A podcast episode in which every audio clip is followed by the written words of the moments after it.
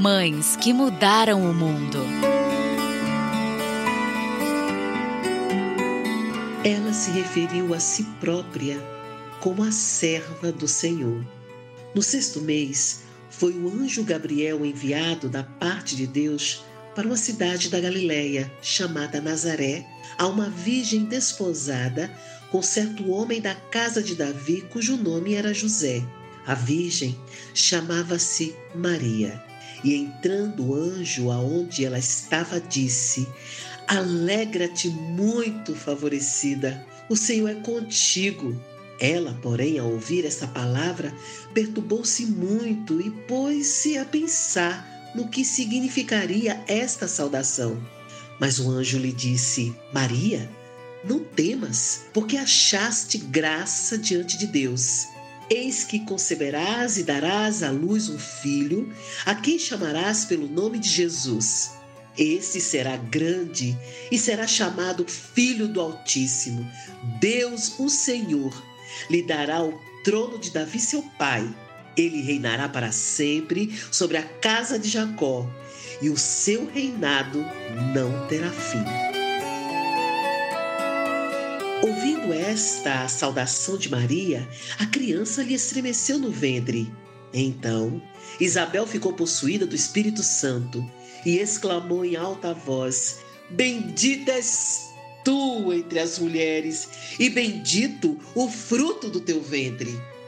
Então disse Maria: A minha alma engrandece ao Senhor, e o meu espírito se alegrou em Deus, meu Salvador, porque contemplou na humildade da sua serva, pois desde agora todas as gerações me considerarão bem-aventurada, porque o poderoso me fez grandes coisas. Santo é o seu nome.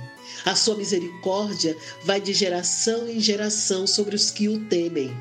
Agiu com seu braço valorosamente, dispersou os que no coração alimentavam pensamentos soberbos, derrubou do seu trono os poderosos e exaltou os humildes. Encheu de bem os famintos e despediu vazios os ricos.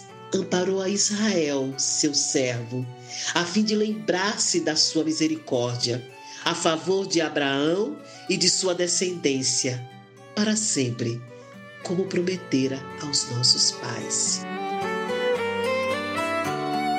Em Lucas 1, 46, 55, fala que três dias depois houve um casamento em Caná da Galileia, achando-se ali a mãe de Jesus. Jesus também foi convidado com seus discípulos para o casamento.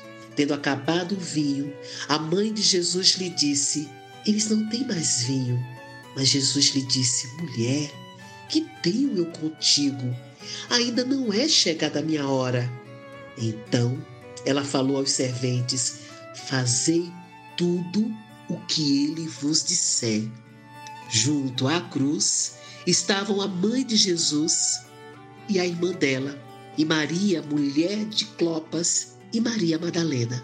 Vendo Jesus sua mãe e junto a ela o discípulo amado, disse: Mulher, eis aí teu filho. Depois disse ao discípulo: Eis aí tua mãe. Dessa hora em diante, o discípulo a tomou para casa. Todos estes perseveravam unânimes em oração com as mulheres, com Maria, mãe de Jesus, e com os irmãos dele. Esta é a história de Maria, mãe de Jesus, o filho que mudou o mundo.